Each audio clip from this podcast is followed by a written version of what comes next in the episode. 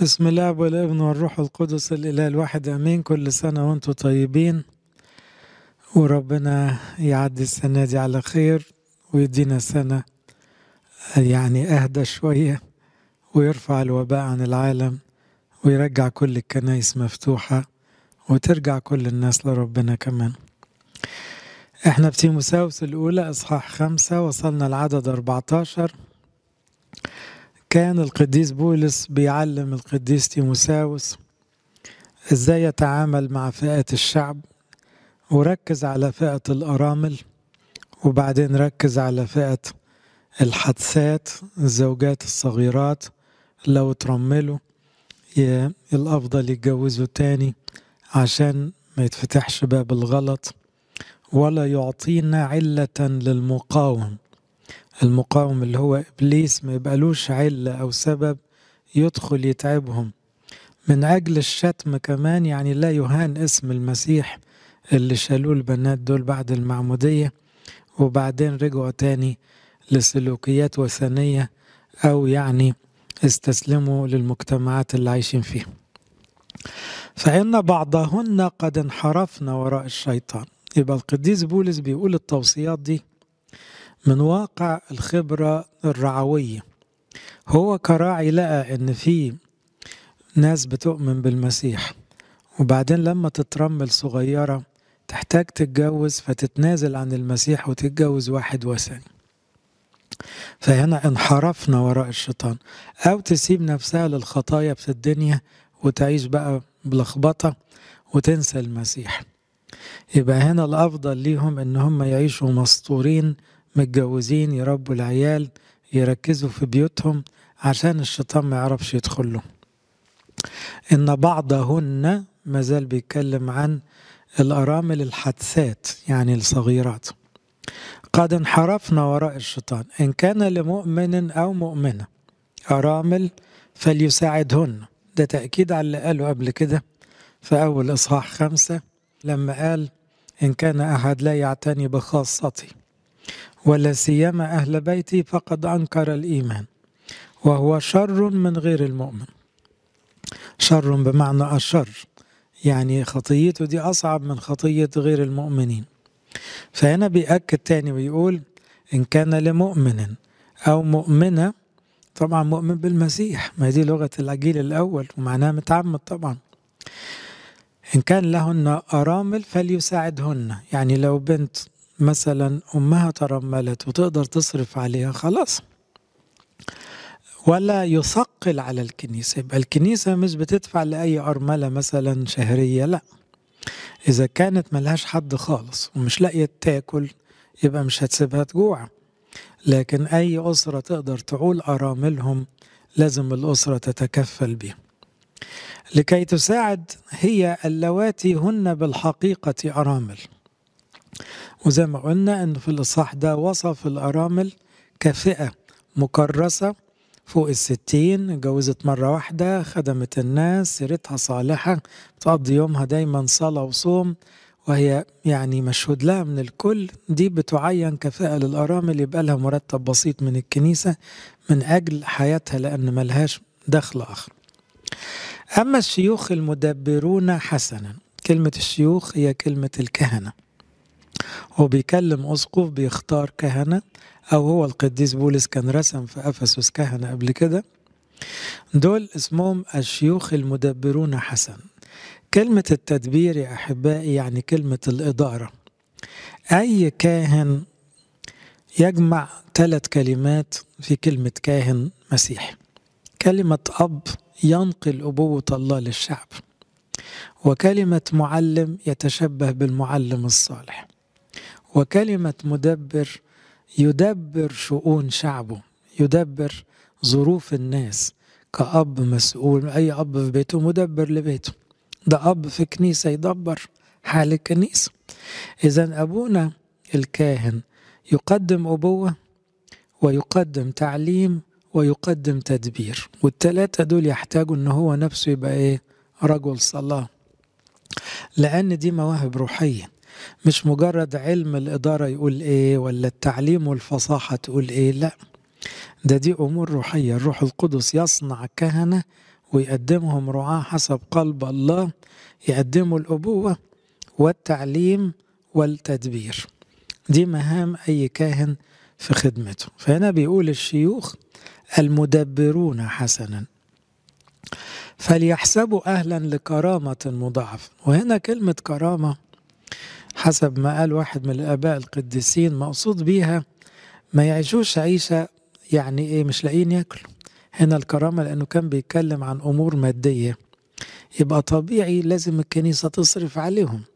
فليحسبوا أهلا لكرامة مضاعفة ولا سيما الذين يتعبون في الكلمة والتعليم. واللي يأكد أنه بيتكلم عن كرامة بمعنى ما يمدوش إيديهم يعني ما يحتاجوش. لأن الكتاب يقول لا تكن ثورا دارسا والفاعل مستحق أجرته.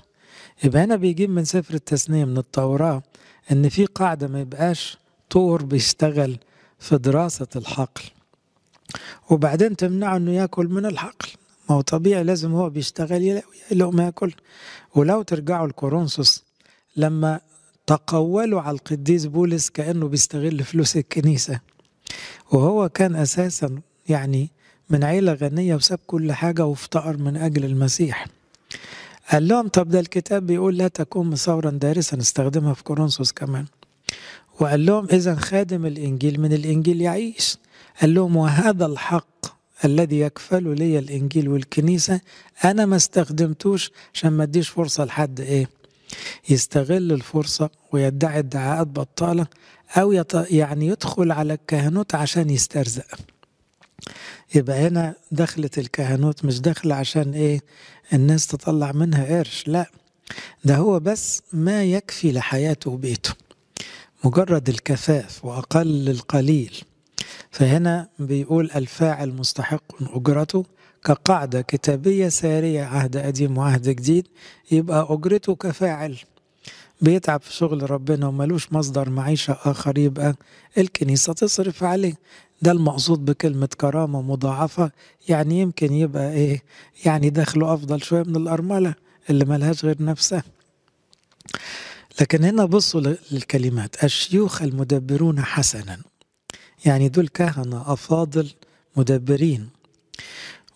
ولا سيما الذين يتعبون في الكلمة والتعليم. يبقى هنا حط كلمة الشيوخ وهي الكلمة الأصلية كهنوت شفعاء يشفعون عن الشعب كله في صلواتهم وتقدماتهم ومعلمين يتعبون في الكلمة والتعليم ومدبرين يدبروا أحوال شعبهم. منها مثلا تحديد مين الأرملة اللي تستحق البركة ومين الأرملة اللي العيلة تشيلها. وافتقاد الناس وخدمة المرضى والمساجين والجعانين وتدبير أمور الرعية كلها من مهام الكاهن. لأن الكتاب يقول لا تكم من الكمامة يعني اللي إحنا عارفينها دلوقتي ثورا دارسا والفاعل مستحق أجرته.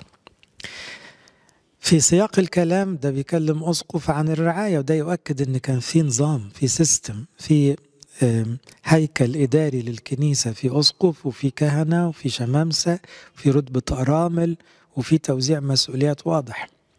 لا تقبل شكاية على شيخ اللي هم الشيوخ اللي كان بيتكلم عنهم تاني ده كاهن مقصود بيها كاهن. لا تقبل شكوى على كاهن إلا على شاهدين أو ثلاث شهود. وهنا الموضوع ده بيشغل بعض الناس. الكاهن يا أحبائي إنسان. ربنا اختاره والشعب اختاره. لازم الشعب يكون بيختاره. والناس تتوسم فيه إنه شخص روحاني مشغول بالحياة الأبدية وربنا يديله نعمة الكهنوت دي نعمة موهبة. هنا مثل هذا الإنسان التقي هيبقى مشهود له من الناس. طيب لو اجتمع شاهدين أو ثلاثة أن سلوكه انحرف الأسقف ينظر في الموضوع. يبقى لا تقبل شكاية على كاهن لمجرد شكوى واحدة. ليه؟ لأن ممكن واحد يروح لأبونا لو أبونا يعني شد عليه من أجل خلاص نفسه يروح يشتكي. أو يكون بيطلب طلب لا يحق له فأبونا يقول له لا يحل لك أو ده الإنجيل قال غير كده. يقوم ما يعجبوش الكلام يقوم يروح يشكيه. إذا الاستعجال في فحص الشكوى على كاهن ده عدم أمانة لأنه ممكن يكون الشاهد نفسه غير أمين. لكن لو تكررت الشكوى لو في شاهدين أو ثلاثة وده نظام عهد قديم وعهد جديد كأن في تأكد من أن هذه الشكاية أو الشكوى حقيقية. يبقى لا يقبلها إن لم تكن على يد شاهدين أو ثلاثة يعني الأول لما يكتر الشهود تبتدي الحكاية بقى إيه تستحق الدراسة. وهنا برضو ما ياخدش على كلامهم على طول لازم يدرس.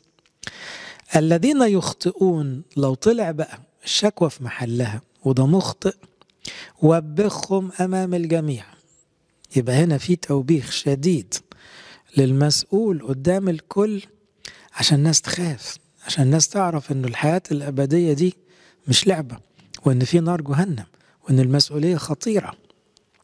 ومن هنا كانت الكنيسة لما مثلا يطلع حد يهرطق زي أريو زمان ما كان كاهن. تفضل تحايله شوية تنذره ما يرتدعش. تعلن إنه مفروز ومحروم من الكنيسة وتعلن. هذا الخبر في كل حتة ليه؟ عشان الناس ما تتعاملش معاه. يخافوا ربنا فيه فما يقربوش منه. يبقى كانت الكنيسة مسؤولة عن إعلان المخطئ بعد طبعا محاولة تهذيبه أو إصلاحه. فهنا الذين يخطئون يعني ثبتت عليهم الشكوى مش بس بالشهود بالفحص.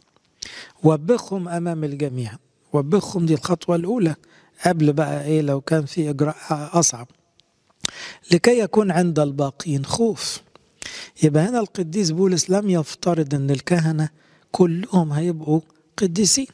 زي ما كان في يهوذا من ال 12 تلميذ. كان في واحد من الشمامسة السبعة انحرف.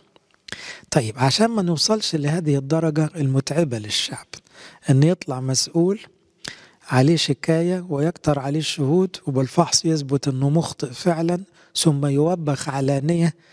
ما هو كل ده برضو عدم سلام. أناشدك أمام الله. والرب يسوع المسيح والملائكة المختارين أن تحفظ هذا بدون غرض. يعني إيه؟ الموضوع ده بالذات يبقى ضمير أبونا الأسقف أو من يعني يقوم بعمل التحقيق والمساءلة لازم يكون ضميره صالح جدا وما عندوش أي غرض. لئلا يعني يعني يلاقي حجة كده يتلكك بيها ويأذي بيها حد. فهنا تلاحظوا إن الصيغة اللي بيتكلم بيها القديس بولس فيها تحذير شديد قوي يقول له إيه؟ أناشدك. أمام الله والرب يسوع المسيح والملائكة المختارين هنقف قدام كل دول.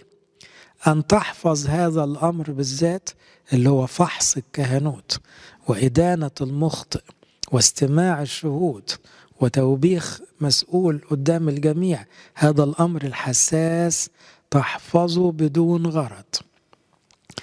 ولا تعمل شيئا بمحاباة. يعني إيه المحاباة؟ معناها تمييز واحد عن واحد بدون أي وجه حق. يعني مثلا ده يكون من عيلة كبيرة خلاص ما نقدرش نقرب منه. يعني إيه؟ يوحنا المعمدان وقف قدام هيرودس وما خافش فما فيش محاباة. الغلط غلط والصح صح. الحق حق. لكن إصلاح المخطئ هو ده دور الكنيسة. كلنا ممكن نغلط والكنيسة تصلح لنا إن كان في التعليم إن كان في السلوك ماشي. يبقى هنا في توبيخ من أجل الإصلاح. لو ما فيش إصلاح التوبيخ بيعلى بحيث الكل يخاف. وبعدين تبدأ بقى المؤاخذة أو المحاسبة بشكل أعلى من كده. عشان ما نوصلش لكده بصوا بقى الحكمة اللي هيقولها القديس بولس. لا تضع يدا على أحد بالعجلة.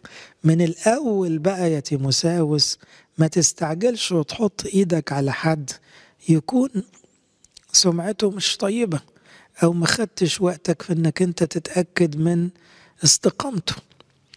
يبقى وضع اليد بمعنى رسامة الكهنة باستعجال ينتج عنه مضاعفات كثيرة لا تضع يدا على أحد يقصد يد الكهنوت وده يؤكد سر الكهنوت. بالعجلة يعني بالاستعجال ولا تشترك في خطايا آخرين. بمعنى مش معنى إنه في خطية ما منتشرة خطية إدانة مثلا. أنت مسؤول في الكنيسة ما تشاركش الناس حتى لو الناس كلها اتعودت على الإدانة. الناس كلها اتعودت على الكسل. الناس اتعودت على مثلا تضييع الوقت على الميديا بزيادة. لا لا ما تشاركش الخطايا دي. أنت تفضل قدوة للكل فما تنزلش المستوى خطايا العادمة الناس اتعودت تغلط أنت لا. احفظ نفسك طاهرا. يبقى الجزء ده حساس ليه؟ لأنه بيورينا إزاي أبونا الكبير أبونا الأسقف كبير في المسؤولية. هيتحاسب مع الآباء الكهنة اللي إيه موجودين عنده في ابروشيته أو أبونا البطرك مسؤول عن كهنة كتير. فهنا لا يقبل الشكاية على أي كاهن باستعجال. وبعدين لما يتأكد من الخطأ يلجأ للتوبيخ عشان الكل يخاف ويرتدع. وبعدين يحفظ هذا الأمر بنقاوة قلب بدون غرض ولا محاباة. وبعدين بالتالي ما يستعجلش في وضع يده على أي حد لألا يبقى إيه الاستعجال ده ينتج عنه مشاكل كتير. لا تكن فيما بعد شراب ماء بل استعمل خمرا قليلا من أجل معدتك وأسقامك الكثير. هنا أباء الكنيسة علقوا على كذا حاجة. قالوا أولا دي أبوة جميلة قوي أنه حتى صحة تيموساوس شغلة أبوه الروحي القديس بولس. لأنه يبدو أن تيموساوس من شبابه صاحب مرض. بعضهم زي القديس كليماندوس السكندري قال أنه تيموساوس كان ضعيف جدا وكان زي زاهد بزيادة فبيشرب مية وبياكلش تقريبا أو بياخدش أي طاقة. فقال له طب خد شوية وكان ساعتها الخمر يعني سهل وتحت إيديهم بس قال له حاجة بسيطة تسندك تديك طاقة. إذا ده مش تحليل لشرب الخمر والسكر طبعا لا. كمان البعض قال إن تيموساوس احتمال كان عنده أمراض فيها زي إيه؟ زي مثلا الاستسقاء أو لما المية تبقى مورمة الجسم. يدوا كانوا زمان حاجة زي المدر للبول. فكانت الخمور البسيطة دي بتنزل بول كتير فتنزل المية الزيادة اللي في الجسم. كانت وصفة طبية. إذا القديس بولس بيتعامل مع ابنه تيموساوس يعني كابن ليه. ففي حتة صحية بيقول له المشورة المعتادة وده طبعا راجل صاحب أمراض بولس ده ومعاشر القديس لوقا يعني الطبيب فترة طويلة فبيقول كلام مفيد. لكن هنا ممكن واحد يقول الله طب مش يعمل له معجزة؟ يعني هو بولس يغلب إذا كان عنده أسقام كتيرة ومعدته تعباه معدته دي يعني الجهاز الهضمي البعض بيقول ده مقصود بيها الكبد يعني. هو القديس بولس مش بيعمل معجزات عمال على بطال. ده يؤكد إن بولس نفسه كان مريض واقرب الناس ليه كانوا مرضى وما كانش بيحصل معجزات. في بعض الناس بيتهيأ إن المعجزة هي القاعدة. لا المعجزة دي استثناء يحصل لما ربنا يريد من أجل أمر محدد جدا. ربنا يسوع نفسه قال كان في برص كتار قوي في بلاد اليهود. لكن ما حدش خف من البرص إلا نعمان اللي جاي من سوريا السورياني. في زمن أليشع النبي إذا مش كل البرص في زمن أليشع خاف وكمن في قديس عظيم اسمه أليشع النبي يبقى واضح إنه ربنا بيستخدم المعجزات بحكمة عالية لناس معينة لكن حتى خدامه كانوا ممكن يمرضوا ويتعالجوا. وممكن يمرضوا ويموتوا زيهم زي بقية البشر. بدليل إن قديسين كتار قوي في التاريخ كانوا بيعيوا وبيسافروا السماء. وكانوا بيتعالجوا بياخدوا أدوية عادي جدا. ومنهم اهو القديس بولس بيوصف وصفة طبية للقديس تيموساوس. لأنه بعض الناس بتتعلق بالمعجزة أكتر ما تتعلق بالسماء أو أكتر ما تتعلق بربنا نفسه. لا إحنا نتعلق بربنا عشان ياخدنا السماء. المعجزة حب يعملها كتر خيره ما حبش يعملها كتر خيره. ليه؟ هو اللي عارف مصلحتنا في الآخر. إن عشنا للرب نعيش إن متنا للرب نموت إن عشنا إن متنا للرب نحن. خطايا بعض الناس واضحة هنا كأنه بيرجعوا تاني لفكرة إيه؟ تحطش إيدك على حد بالاستعجال. ليه؟ طب في شماس أو يعني خادم معروف إنه الناس كلها بتقلق منه وطبعه صعب قوي. طب ده خطايا واضحة تقوم تخليه كاهن. خطايا بعض الناس واضحة. يبقى لما تكون في سيرة واضحة إحنا ليه هن هنغلط يعني؟ خلاص دي سمعته مش مريحة يبقى ما ينفعش ندخله على مكانة أعلى ومسؤولية أكبر في الكنيسة. واحد معروف بالغضب الشديد واحد معروف بالطمع الشديد واحد معروف بالبخل الشديد. ليه أكبره في الكنيسة؟ ده يفضل مخدوم كده نخدمه لكن ما يبقاش مسؤول وكل الناس تعاني منه بعد كده. خطايا بعض الناس واضحة تتقدم للقضاء يعني سمعته سبقاه فأنت ده ما ينفعش تزكيه عشان ياخد مسؤولية. يعني القضاء يحكم عليه من من واقع الشعب كله. الناس كلها عارفة إن ده مش مريح في كذا. طب خلاص يبقى ما ينفعش كمسؤول تتجاهل إيه رأي كل الناس دول. اللي بيقولوا لا ده له خطية واضحة. فاضحة أما البعض فتتبعهم يعني إيه؟ وارد أن واحد يكون مخبي طبعه الصعب ويتجمل ويخدع. تدور الأيام وخطيته دي تتبعه يعني تبان متأخر. وده بقى اللي كان بيقوله لما بيقول لو لقيت غلطة في كاهن ده معناه أنه لما رسموه كاهن ما كانتش الخطية دي واضحة عليه طبعا. لكن مع الأيام تبعته يعني ظهرت بعد ما وصل لمكانة المسؤول. يبقى برضه في قضاء وفي محاسبة.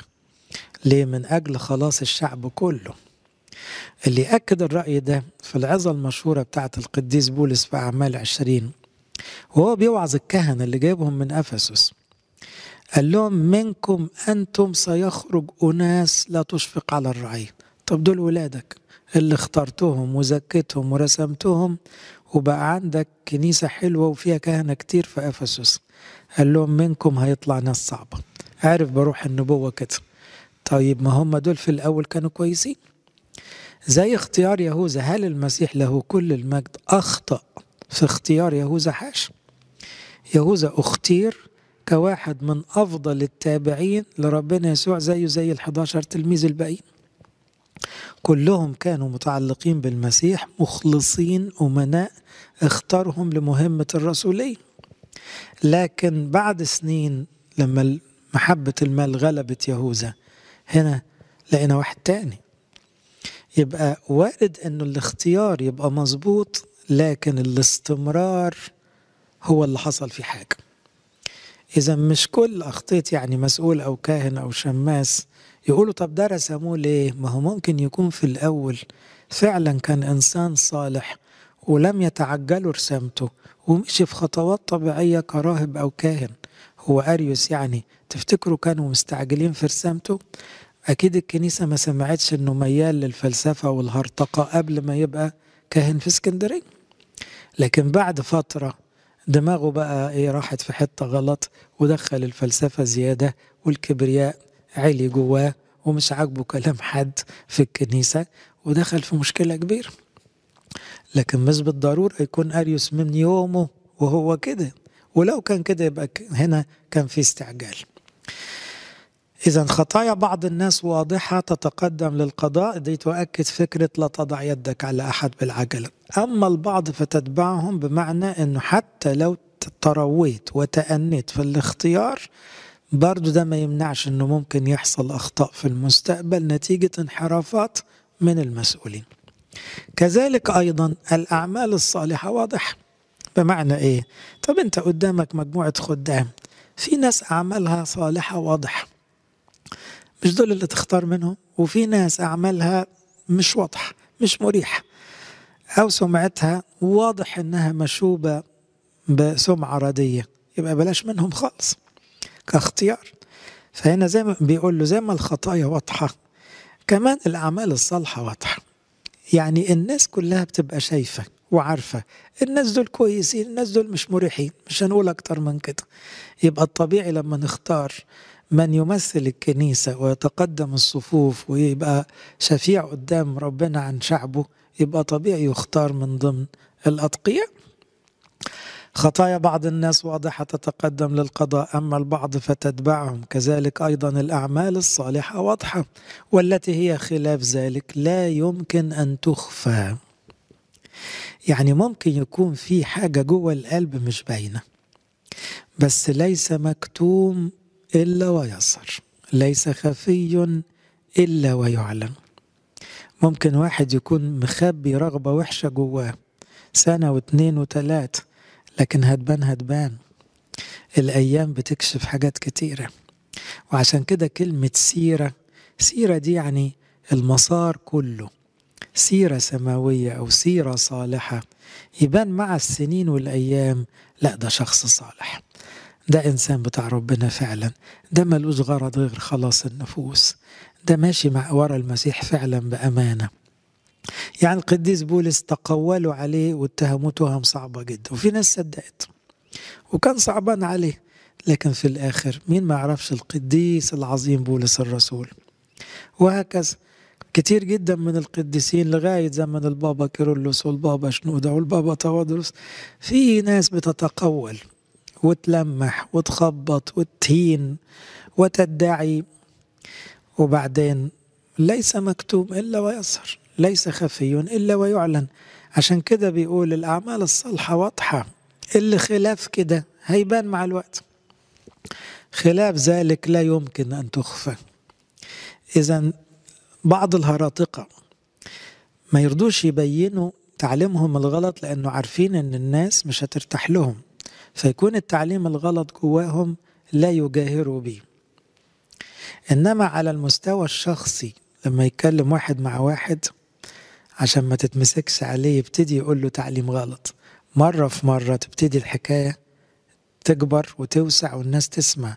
ده فلان ده بيقول كلام غير اللي بتقوله الكنيسة. طب هي مش ممسوكة عليه في وعظة ليه؟ لأنه في الوعظة واخد باله في تسجيلات مثلا. أو في الكتاب الناس هتقرأ الكتاب وتمسك الغلطة. طيب هو هو بيتكلم مع ناس لوحدهم كده.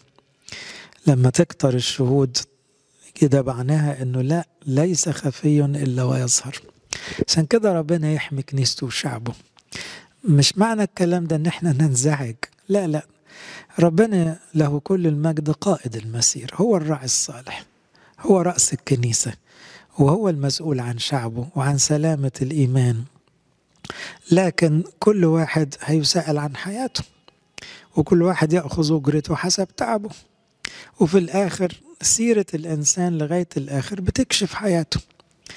لكن تهم الناس ورأي الناس ياما ناس اتهموا قديس ديوسقورس عندنا اتهم إنه هرطوقي واتهم إنه كافر واتهم اتهم صعبة جدا. والنهاردة القديس ديوسقورس قديس. قديس اثناسيوس نفسه في وقت اتهم تهم سياسية. كانت يعني تنفيه واتنفى خمس مرات بسبب تهم متعددة الأشكال. اتهموه بقتل إنسان واتهموه بزنا واتهموه إنه ضد الإمبراطورية. وده القديس العظيم اثناسيوس لكن هو في وقت التهم كانتش القداسة معروفة زي النهارده عنه. ومع كده الأيام مشيت وإيه مفيش حاجة بتستخبى بعد شوي كل حاجة هتبان وكل حاجة هتتعرف. يبقى إصحاح خمسة كان بيركز على رتب الكهنوت وأيضا مسؤوليات الآخرين زي الأرامل. الصح الأخير من تيموساوس الأولى. جميع الذين هم عبيد تحت نير فليحسبوا سادتهم مستحقين كل إكرام لئلا يفترى على اسم الله وتعليمه. في الزمن ده في نظام عبيد وده نظام مقنن ومستمر من الإمبراطورية الرومانية ولكنه كان نظام وحش. يعني السيد في الإمبراطورية الرومانية يعامل عبده كحيوان يقدر يموته محدش حاسبه ويبيع ويشتري فيه براحته. طبعا لو درستوا العهد القديم تلاقوا العهد القديم لا يسمح بهذا الفكر خالص.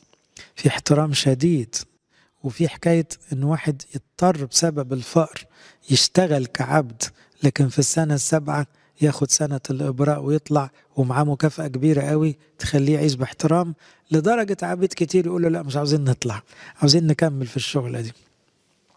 إذا في فرق كبير قوي بين الوضع العالمي اللي مليان ظلم والوضع اللي كان في العهد القديم.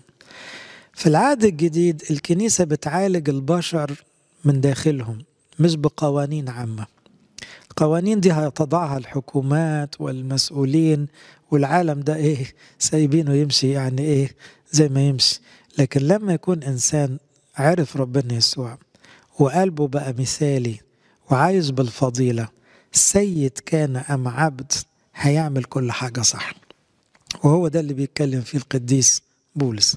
فبيقول لو كان منكم ناس من المسيحيين الأوائل لسه عبيد تحت نير يتعاملوا مع سادتهم باحترام شديد.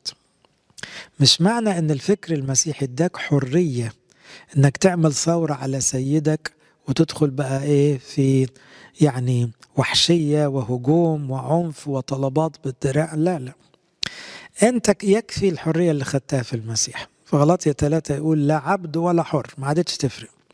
في كورنثوس الأولى ثلاثة يقول نفس المعنى. ما فيش سيد ولا عبد خلاص في المسيح.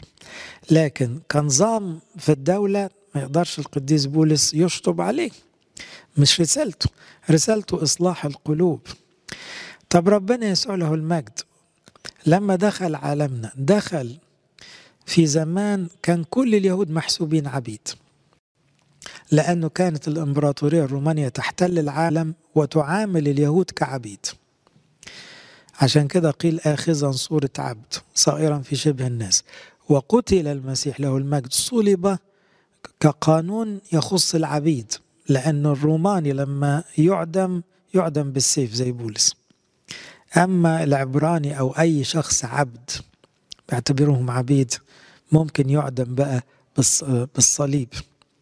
إذا ربنا يسوع ارتضى أن يدخل في حياة العبيد. من أجل الحرية اللي هيديها لنا.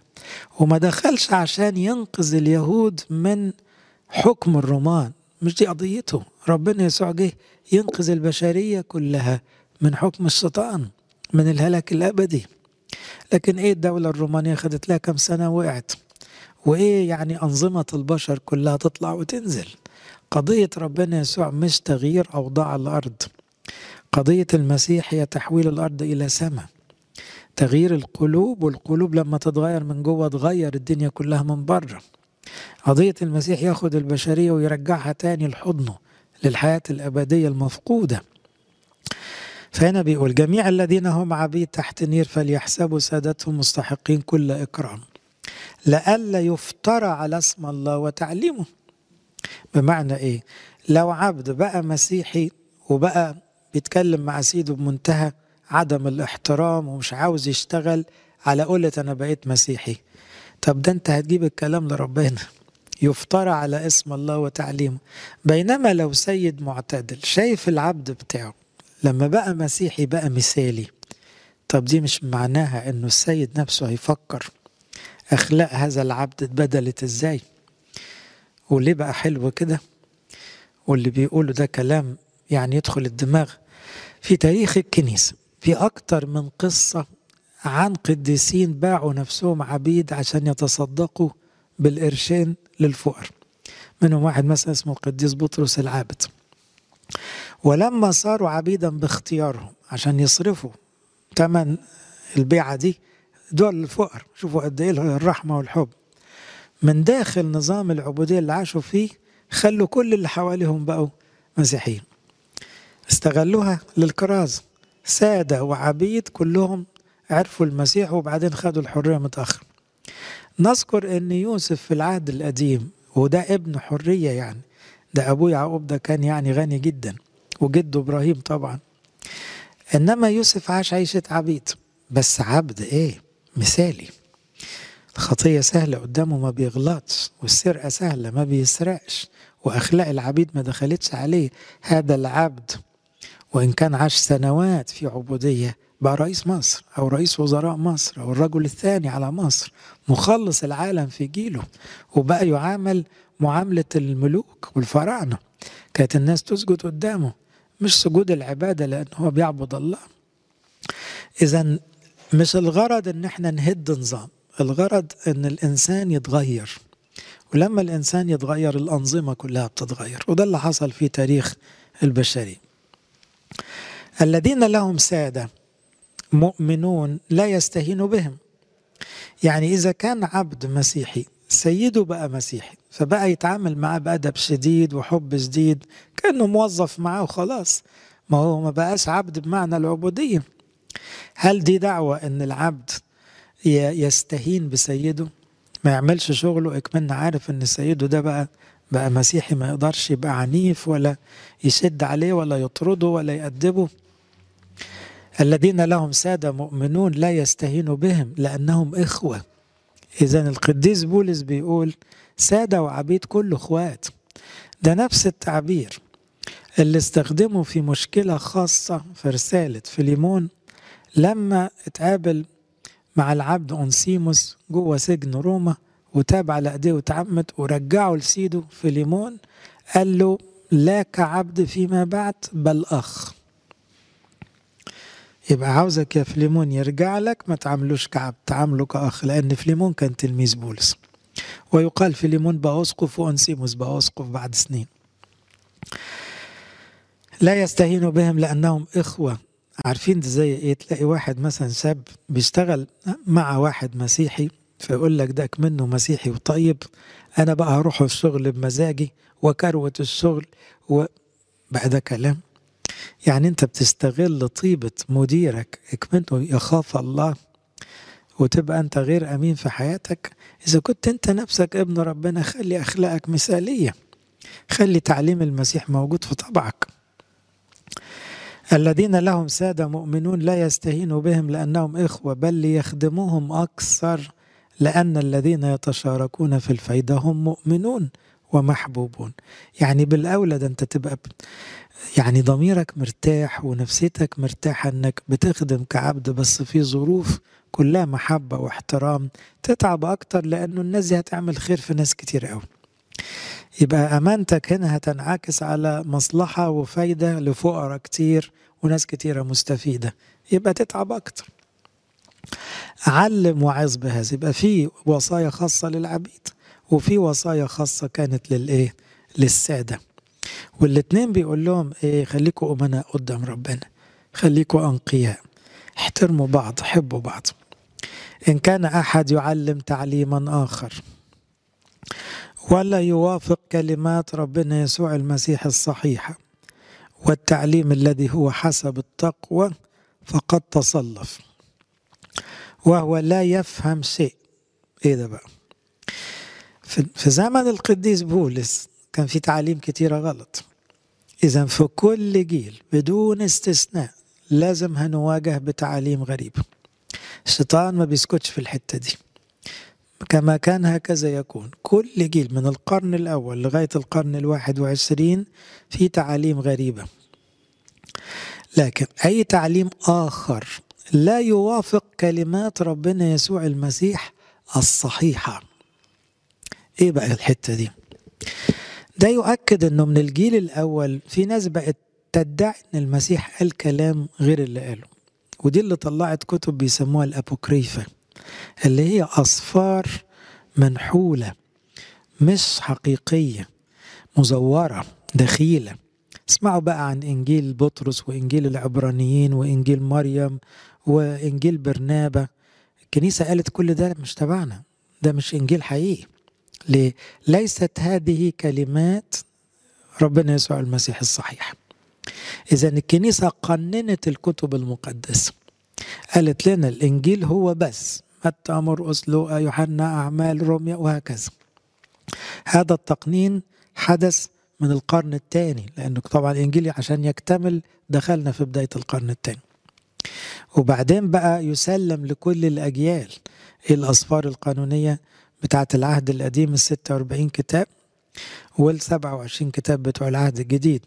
ويطلع القديس أثناسيوس يراجع مع سقفة العالم ليلة عيد قيامة عشان يقول لهم هي دي بس الأسفار التي نؤمن بيها. زي ما إحنا عندنا. الكلام ده قبل انقسامات الكنيسة في القرن الخامس وما بعده. يبقى الإنجيل اللي في إيدينا بإجماع الكنيسة الأولى والقرون الأولى هو بس الكلمات الصحيحة. هيطلع لنا في كل جيل واحد يقول لك الجملة دي قالها المسيح بس ما حطوهاش في الإنجيل. مزور؟ دخيلة. مش صحيحة. مش كل واحد ينسب حاجة لربنا يسوع له المجد تعتبر صحيحة فهنا بيقول إن كان أحد يعلم تعليما آخر ولا يوافق كمان لا يوافق دي تعبير دقيق ليه إحنا عندنا الإنجيل كله خط واحد روح واحد اتجاه واحد فكر واحد. لو طلع تعليم بيحط فكرة إن المسيح مثلا مش إله ده لا يوافق كلمات ربنا يسوع ولا تعليم الكنيسة كله. حتى لو استغل آية وفسرها زي أريوس بطريقته الخاصة ده لا يوافق كلمات ربنا يسوع وده اللي عملوه في المجامع. في المجامع المسكونية كان يطلع الهرطوقي بدعوة بكلام. يقولوا له اللي انت بتقوله ما يتفقش مع كلام الإنجيل. يقول لهم إزاي أنا بقول آيات؟ يقولوا له استنى. انت بتقول آية أو اتنين بتفسرها بدماغك هنحط قدامك عشرات الآيات اللي تقول إنك انت فاهم غلط. يبقى هنا موافقة الإنجيل ككل. وكمان الكلام الصحيح لألا يدخل كلام دخيل. ويقصد به كمان المعنى مش الحرف. ليه؟ لأنه مثلا جسدي مأكل حق طب إحنا فاهمينها إحنا وكل الكنائس التقليدية إنه جسد حقيقي. ونقول كده في القداس. طيب في طوائف غربية كتيرة من القرن الستاشر أنكرت هذا المعنى. طب يبقى هنا إيه؟ من ناحية نص الآية هي هي. محدش غير في النص. لكن التعليم الذي هو حسب التقوى. يعني تفسير هذه الآية كده ولا كده؟ التقوى الرسولية الأرثوذكسية المسلمة اللي طلعت أجيال قديسين فهم الآية دي زي ما قصدها الروح القدس إنه جسد حقيقي وإن في تحول سرائري وإن ده سر عظيم جدا. وبشهادة بقى القديس بولس وشهادة القديسين اللي بعديه وكلمات المسيح الواضحة الصريحة في يوحنا ستة. إذا تعليم مستقر جدا. لو واحد دخل بتعليم آخر لا يوافق كلمات ربنا يسوع المسيح ولا يوافق التعليم الذي هو حسب التقوى إيه قيمة الإضافة دي على الآية؟ إنه مش بس يتفق مع الآيات يتفق مع مفهوم الكنيسة للآيات. لأن هي الهرطقة النهاردة. بتتجمل باستخدام آيات لكن وهي بتستخدم الآيات زي كلمة الشيوخ اللي إحنا قابلناها كذا مرة في الرسالة. الشيوخ في القرون الأولى متفق عليها إن ده كهنوت. النهاردة يقول لك لا دول الناس الكبار اللي في الكنيسة. أو دول إيه المسؤولين الأساتذة الكبار. لا لا فين الكهنوت كسر؟ كهنوت حقيقي. موجود في الكتاب المقدس وموجود في القرون الأولى ومستقر تماما وده غرض المسيح وده أساس اختياره للرسل والرسل هم أساس كهنوت العهد الجديد. كل ده ممكن يتشطب عليه ويطلع تعليم آخر. لا يوافق كلمة ربنا يسوع ولا يوافق التعليم الذي هو حسب التقوى. فبيقول له إيه؟ تعمل إيه بقى مع الناس دي؟ إن كان أحد يعلم تعليما آخر. ولا يوافق كلمات ربنا يسوع المسيح الصحيح. والتعليم الذي هو حسب التقوى. فقد تصلف. تصلف يعني إيه؟ الصلف معناها العند والكبرياء. أو الكبرياء اللي يولد العند العند بقى الحجري بقى. اللي هو إيه؟ لما تجيب إثباتات الدنيا. وتجيب شهود من التاريخ. وتجيب حق الإنجيل بشكل معلن صريح جدا دماغه ما بتتغيرش تصلف. عند شديد جدا أنا صح وكلكم غلط. طب والكنيسة الأولى؟ غلط. والقديسين؟ مش فاهمين. وال وال 1500 سنة ملهاش لازمة. هتعمل إيه بقى؟ تصلف. الصلف صعب. يعني ما تلاقي واحد عنيد جدا. مفيش حاجة بتقنعه لا يتراجع أبدا. ده موجود من القرن الأول الكلام ده لأن القديس بولس بيوصي تيموساوس كأسقف هتقابل الحاجات دي وده موجود في كل جيل. كمان أرجع لكلمة حسب التقوى يعني إيه؟ التقوى يعني العبادة النقية والتقوى أحد معانيها خوف الله. الهرطقة دايما تخرج من فقدان خوف الله. عشان إنسان بكبريائه يغير في الحق الإلهي ويتشبث بفلسفة أو تعليم خاص به ويكسر في التعليم المستقيم ده يخلو من خوف الله. ده مش واخد باله إنه هيقف قدام ربنا يتسأل عن عن اللي بيعمله. لكن الأتقياء الأنقياء اللي بيعبدوا الله عبادة حقيقية روحانية مبنية على التوبة ونقاوة القلب وخوف الله والتسليم المقدس اللي استلموه ده اسمه تعليم حسب التقوى. إحنا آباء الكنيسة ما كانوش حملة شهادات ودكتوراهات آباء الكنيسة كانوا أتقياء كانوا قديسين كانوا رجال صلاة وصوم كانوا متواضعين جدا كانوا يخافوا ربنا قوي. فكانوا يسلموا التعليم زي ما استلموه وكما قصد الروح القدس العامل في قلبهم وفي حياتهم. ومن هنا احتفظت الكنيسة بنقاوة التعليم. لو طلعنا بره التقوى نطلع بره التعليم المستقيم.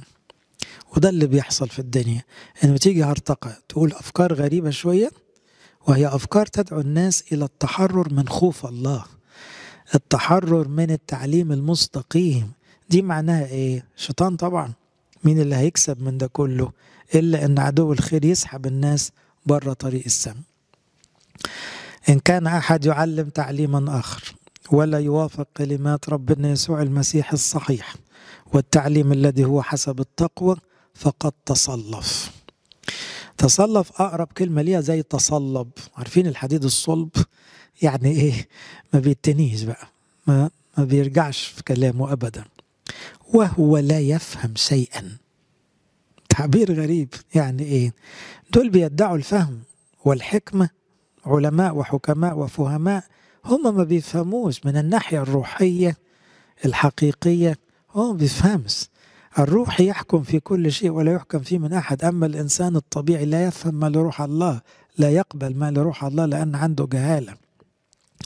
تفكرنا باللي قاله ربنا يسوع أخفيتها عن الحكماء والفهماء.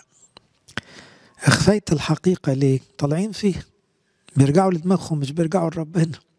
ولا للي قبلهم حتى اللي عارفين ربنا. هم يؤلهوا عقلهم ويؤلهوا ذواتهم.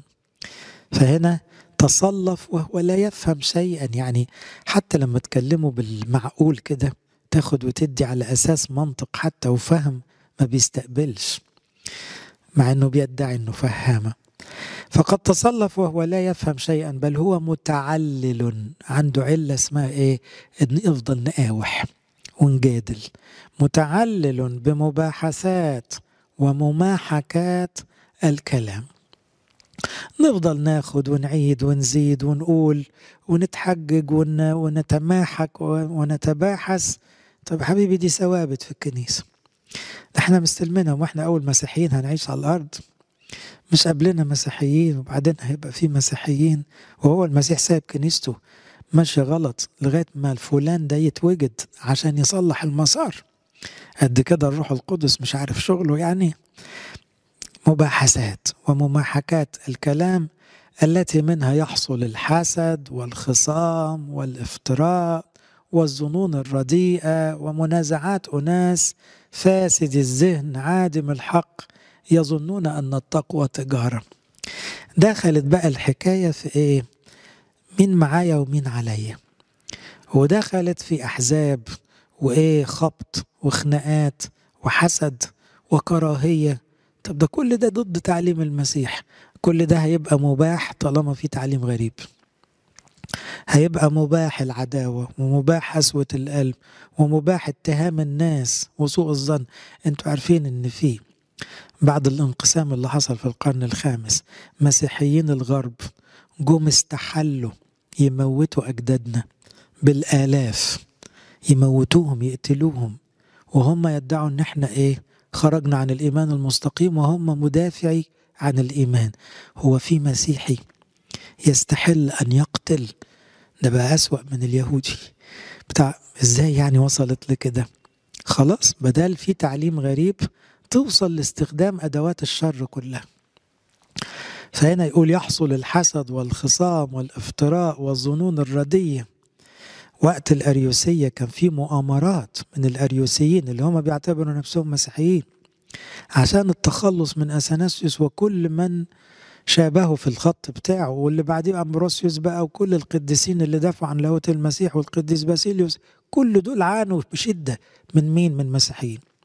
وقت نسطور القديس كيرلس عانى والقديس ديوسقوروس عانى عانوا معاناة شديدة جدا. وراهم بقى آلاف من اللي إيه يمكن شهداء وأبرار. طب إزاي ودول هم مسيحيين؟ ما هم ما بقوش. لا هم بس خدوا الاسم لكن جوه تعليم غريب. فلما يسمح التاريخ بتعليم غريب توقع بقى إيه تنازلات في الأخلاق بلا حدود. مماحكات الكلام التي منها يحصل الحسد والخصام والإفتراء والظنون الرديه ومنازعات أناس فاسد الذهن وعادم الحق. القديس بولس بيوصف هؤلاء اللي بيعلموا تعاليم أخرى يظنون أن التقوى تجاره ما بقتش التقوى هي الروحانية والعبادة بالروح ودموع التوبة والسجود بخشوع والوحدانية الحقيقية وتتبع القديسين في مسار السماء والباب الضيق مش ده اللي إحنا عارفينه عن المسيح؟ لا بقت التقوى تجارة. مين يكسب أكتر؟ مين يجيب ناس أكتر؟ وممكن مين يطلع كمان خير من ورا الناس أكتر؟ يظنون أن التقوى أصبحت تجارة. فهنا القديس بولس يقول تجنب مثل هؤلاء. ليه ما بيقولوش حاول معاهم؟ ما هو كان في محاولات لكن دول وصلوا إلى الصلف. وإلى العلة تعلل بمحاكاة وصلوا إلى خصام وكبرياء وظنون ردية ومنازعات. تجنب مثل هؤلاء ابعد عنهم خليك في حالك ما تقربش من الناس دي. ليه؟ لأن دول مش عاوزين يقعدوا عشان يرجعوا للكنيسة. لا لا دول القصة عندهم واخدة اتجاه مختلف خالص. إذا واضح أن معاناة الكنيسة من التعاليم الغريبة بدأت من الجيل الأول. ربنا يسوع حذر الرسل. والقديسين الأوائل بولس وبطرس ويعقوب كلهم ويوحنا الحبيب كلهم أشاروا إلى وجود تعاليم وأشاروا إلى هذا التجنب. عشان كده شعبنا الطيب ساعات يمشي وراء أي طيار ويقول ما هو كلام حلو. بس هنا الكتاب بيقول تجنب مثل هؤلاء.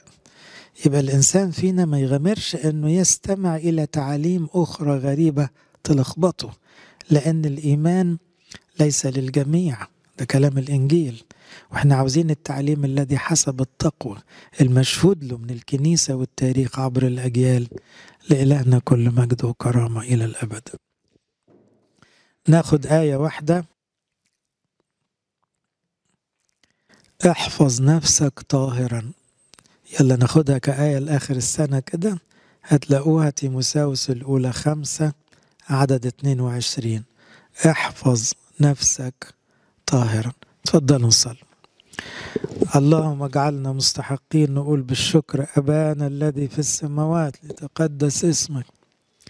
تكن مشيئتك كما في السماء كذلك على الأرض خبزنا كفافنا. أعطينا اليوم واغفر لنا ذنوبنا. كما نغفر نحن أيضا مذنبين إلينا ولا تدخلنا في تجربة لكن نجينا من الشرير بالمسيح يسوع ربنا. لك الملك والقوة والمجد. محبة الله الآب نعمة ابن الوحيد ربنا وإلهنا مخلصنا يسوع المسيح شركة موهبة عطية الروح القدس تكون مع جميعكم. امضوا بسلام سلام الرب يكون معكم كل سنة وأنتم طيبين.